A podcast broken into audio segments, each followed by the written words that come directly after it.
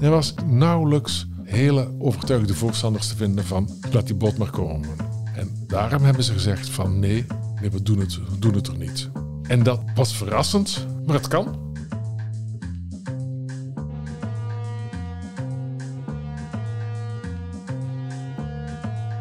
Eerst kwam hij wel en toen toch weer niet.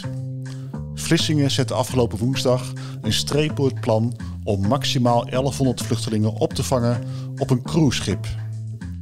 Waarom heeft de gemeente zich bedacht? En hoe gaat het nu verder? We praten hierover met verslaggever Emiel Colon. Dit is de PZC deze week. Mijn naam is Rolf Bosboom. Ja, Emiel, waarom moesten er eigenlijk zoveel vluchtelingen in Vlissingen komen? Er moeten zoveel vluchtelingen in Vlissingen komen, omdat in Ter Apel het uh, opvangcentrum voor vluchtelingen overspoeld wordt met vluchtelingen. Er zijn er daar zoveel dat ze uh, moeten slapen op stoelen, op het gras. Dus er is een humanitaire noodsituatie ontstaan. En daardoor heeft het ministerie aan gemeentes gevraagd van help ons. En daar hebben ze on, onder andere aan zes gemeenten die een diepe haven hebben gevraagd van kunnen wij bij jullie een boot neerleggen, een cruiseboot, om dan uh, vluchtelingen op te vangen. Een van de gemeenten die benaderd is, is, is. Daar hadden ze een boot voor op het oog met plaats voor uh, 1100 vluchtelingen.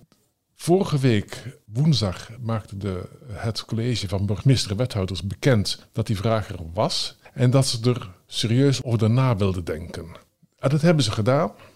En tot mijn grote verrassing hebben ze afgelopen woensdag gezegd van nee, die komt niet. We gaan geen toestemming geven aan het ministerie om dan die boot uh, af te meren bij ons. Maar het gaat om een boot met voor 1100 vluchtelingen. Dat zijn ja. echt veel. Ja. Uh, Vlissingen heeft er al 500 opgevangen in de marinekazerne. Waarom komen ze dan toch weer bij Vlissingen terecht? Ze hebben een havenplaats nodig, waar dus een hele grote boot aan kan leggen. Zo'n boot is vrij makkelijk te huren. Er, liggen in dan de, de Noorse fjorden en dan nog de Middellandse Zee. Uh, overal liggen er, liggen er cruiseschepen stil. Die kunnen ze huren. Uh, ze hadden, hadden nu een andere boot op het, uh, op het oog. En de voorzieningen aan boord van zo'n schip zijn er. Je kan er eten, je kan er verzorgd worden. Er is medische ruimte. De voorzieningen zijn er. Je kan er eten koken, je kan alles, alles doen. Dus het is op zich vrij, vrij makkelijker te regelen. Je hoeft niks te bouwen. Het is er allemaal. Het, het enige wat je moet doen is dan een, een gemeente vragen van mag je daar uh, liggen? En liggen voor korte tijd, lange tijd? Was daar een periode voor afgesproken? Er was officieel een verzoek voor dan, voor dan zes, zes maanden gevraagd. Maar de wethouder Koen Bertijn heeft vorige week ook toegegeven dat, dat die zes maanden mogelijk, mogelijk langer zou kunnen zijn. Maar het verzoek was, was voor zes, zes maanden. Ja.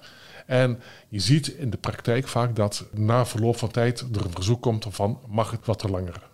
Je zei zelf al, vorige week gaf het college aan, in principe zijn we wel geneigd om mee te werken. Wat waren toen de argumenten om daar in principe wel ja op te zeggen? De argumenten waren van uh, vooral, er is een noodsituatie. Uh, wij dan willen, willen nog helpen. Er zitten vluchtelingen die gewoon een, uh, nou ja, mensonterende omstandigheden leven. En ze moeten ge geholpen worden. Ze moeten er een fatsoenlijk uh, bed hebben, een fatsoenlijke uh, kamer, een fatsoenlijk eten. Ik denk dat hebben ze niet nu. En het moet snel worden geregeld. Heel snel. Want die boot die zal al in augustus komen, hè, was ja. de bedoeling. Ja, zou eind augustus komen. Per dan september zou die, zou die bevolkt worden.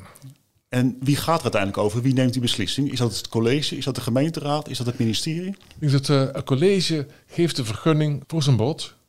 Maar goed, die hebben wel gezegd, die nemen zo'n beslissing niet voordat we de gemeenteraad hebben geraadpleegd. Nee. Ze weten dat zo'n beslissing heel veel uh, discussie op, oplevert. Uh, dus daarom wilden ze, het, wilden ze het heel erg netjes spelen. Hoewel het zij erover gaan, wilden ze, wilden ze gewoon de samenleving horen. En, en nu was er de samenleving, de gemeenteraad. En afgezien van de gemeenteraad heb jij veel weerstand gehoord, veel negatieve geluiden op, op straat in Vlissingen. Waar um, vooral het weekend ben ik, ben ik veel in Vlissingen geweest. Er was een fantastisch festival. Uh, en overal waar ik kwam, werd gesproken over dan de boot. Wat mij opviel, er werd heel erg genuanceerd gepraat over. Zeer regelmatig hoorde hij van, er moet iets gebeuren. Er zijn mensen mensen die hulp, hulp nodig hebben. Je hoort ook gewoon af en toe mensen, uh, nou ja, reacties van laat ze maar, maar in Afrika of, of waar dan ook. Maar dat geluid, dat was uh, minimaal. En dan is de gemeenteraad aan het woord. Uh, die hebben toch een belangrijke stem erin. Ja. Die bijeenkomst was vorige week donderdag. Ja. Hoe is die vergadering verlopen? Was het een spannende bijeenkomst? Er was een rumoerige bijeenkomst, een spannende bijeenkomst. Ook een bijeenkomst waar de gemeenteraad het gevoel had van... wij gaan er niet over, maar we kunnen wel, er een signaal af, afgeven. En dat signaal hebben ze ook afgegeven. De fractievoorzitter Pim Kraan van de POV heeft, heeft een motie ingediend... waarin hij het college vroeg om dan die boot niet af te meren. En hij had een, had een heleboel uh, nou ja, argumenten ervoor. Een van de belangrijkste argumenten is, was voor hem van... het wordt te veel. Bij de haven worden al een 500 100 vluchtelingen opgevangen. Die zeggen van, als daar nog eens 1100 mensen bij komen... wordt het gewoon te veel. Daarbij komt ook dat in het uh, coalitieakkoord staat... dat er uh, niet zou meewerken aan dan nog meer grootschalige opvang. Want inderdaad, grootschalige opvang, 1100 mensen. Maar wat, wat, zouden we daar in Vlissingen van merken? Want die, want die boot ligt gewoon in de buitenhaven. En daar merk je alles van.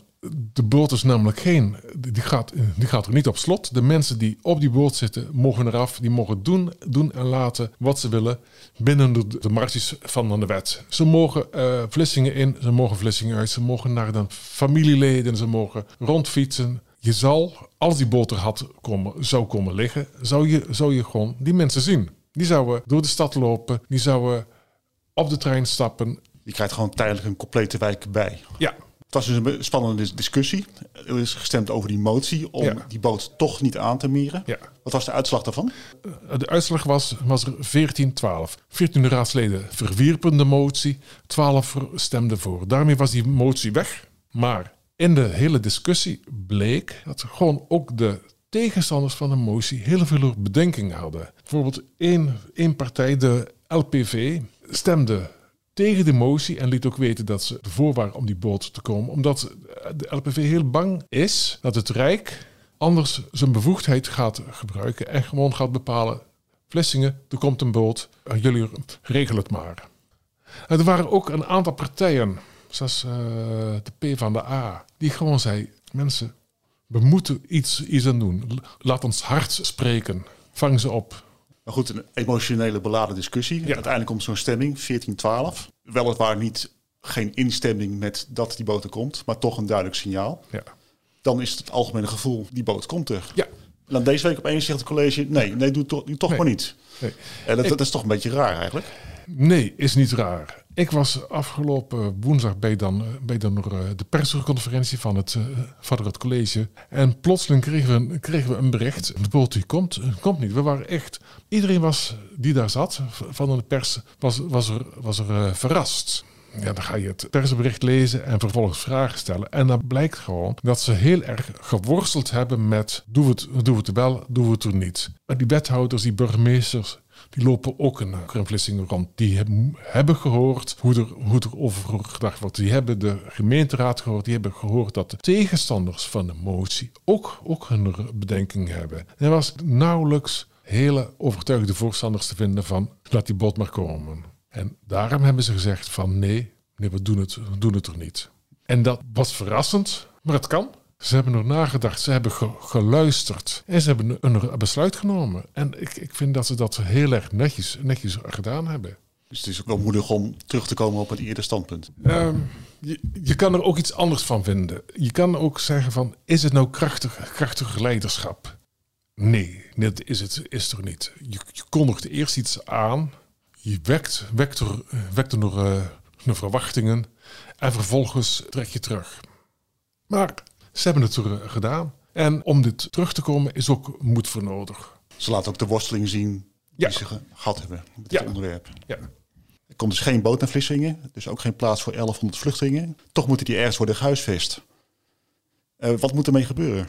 Voorlopig komt er geen boot en voorlopig komen er geen 1100 vluchtelingen. Maar het ministerie blijft met het feit zitten dat er Apel overspoeld wordt met vluchtelingen en dat die vluchtelingen gehuisvest moeten worden. Dus er is een kans dat het Rijk zegt van gemeente Vlissingen, we bepalen dat jullie toch nog vluchtelingen op moeten vangen. Als ze dat doen, hoeft het niet een boot te zijn, maar dan kunnen ze zeggen van, jullie hebben een sporthal, daar kunnen nog vluchtelingen in. Er zijn nog zoveel plaatsen, dingen in Zeeland en buiten Nieuw-Zeeland, waar er nog vluchtelingen zitten. En er is een noodsituatie. Acht je die kans groot dat het gebeurt? Ik weet het niet. Ik weet het helemaal niet. Uh, het ministerie moet er nog wel iets doen. Laten we af, af te wachten. Ik weet het niet. Tot zover de PCC deze week. Lees het laatste verhaal rond het cruiseschip op de website van de PCC of via de link hieronder. Volgende week zijn we er weer met een nieuwe aflevering. Tot dan!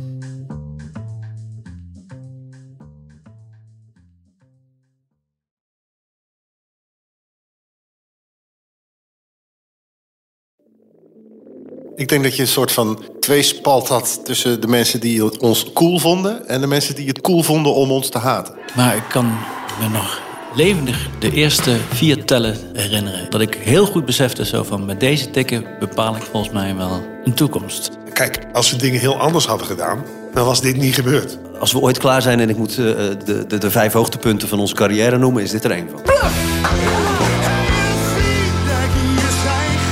30 jaar bluff. De verhalen die je nog niet kent. Aan de hand van 10 songs. Dit is de podcast 30 jaar bluff. Waaraan we verdwijnen. Met Peter, Bas, Norman en Pascal. Nu in elke podcast-app.